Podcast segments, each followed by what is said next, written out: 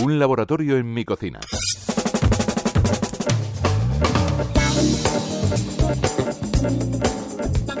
¿Por qué la tarta de queso se ha convertido en un postre tan popular? No hay carta de restaurante en la que no aparezca y existen tantas recetas como variedades de queso en el mundo, es decir, más de 2.000. Pero aún nos queda mucho para aprender sobre este postre. Por eso hoy estamos con todo un experto, un joven chef que ha revolucionado el mundo de las cheesecakes. Bienvenido, John Cake. Hola, buenas tardes. Acabas de publicar libro con las recetas de tartas más gourmet. ¿Qué tiene para ti la tarta de queso perfecta? Bueno, para mí dos cosas o tres cosas clave, que son la textura, eh, que tiene que ser cremosa, sabor a queso y una galleta crujiente.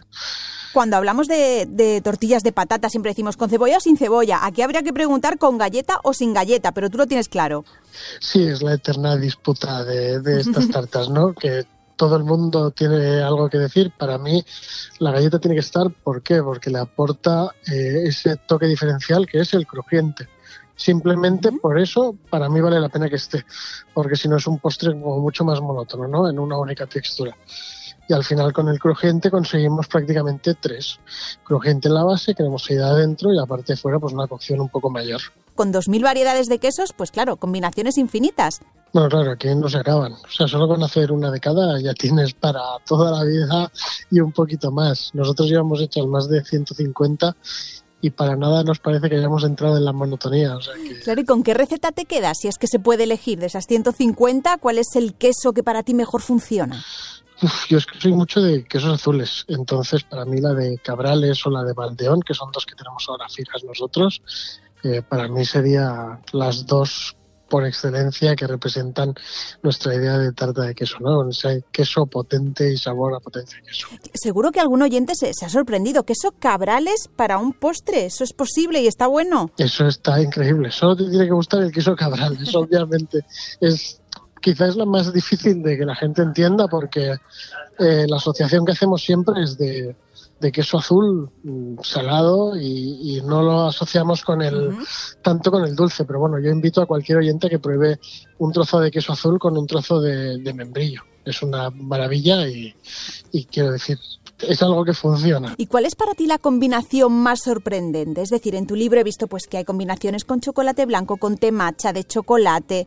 ¿Qué ideas eh, te gusta a ti recomendar? Bueno, al final cualquier cosa que funcione bien con queso tiene, tiene cabida. Entonces, nosotros hacemos combinaciones muy raras. Hemos probado hacerlo con, con picantes, por mm. ejemplo, y es algo que queda sorprendentemente bien. De hecho, en el libro hay varias recetas con, con chiles y con pimienta cayena, pero hemos hecho incluso con alguna salsa picante, tipo sriracha, son cosas más raras, pero son muy chulas también. Hablando con todo un experto en el mundo de la tarta de queso, la pregunta es obligada. ¿Algún truco para hacer una buena tarta de queso en casa? Sobre todo lo, lo que es innegociable son los ingredientes, tienen que ser de primera calidad y a partir de ahí pues pruebas y pruebas. Eh, para mí lo que es clave es incorporar la mínima cantidad de aire posible porque así la tarta no se hincha y luego baja. Y luego cocciones muy rápidas, muchísima potencia, 220, 250 grados y hasta que la tarta quede bien doradita. ¿Mejor que quede muy hecha o mejor que se vaya así como un poquito meneando, que a veces lo he visto así? Bueno, tiene que estar un poco bailonga, ¿no? Como dicen, se tiene que menear cuando sale del horno, que al final está caliente y ese meneo cuando después tiene un reposo y se enfría, ya se convierte en una textura más cremosa y menos líquida. John, tú eres pastelero, pero tienes otra formación. Dime qué hace un ingeniero escribiendo un libro de tartas de queso bueno, al final la vida te lleva por caminos por, los que te gustan, ¿no? Yo al final dejé la ingeniería, yo estaba, bueno, en el mundo de la petroquímica, yo soy ingeniero aeronáutico. Con 27 años decidí apostar a estudiar cocina, era una apuesta que era, bueno, lo intentaba y si no funcionaba, pues no había más que echar para atrás, pero al final la cosa me gustó y vi claro que la cocina era mi mundo. Y de momento un libro bajo el brazo no está nada mal. No. Fenomenal, pues les recomendamos ese libro de John Cake, de Planeta Gastro, con recetas que desde luego no dejan indiferente. Muchas gracias, John. Muchas gracias a ti.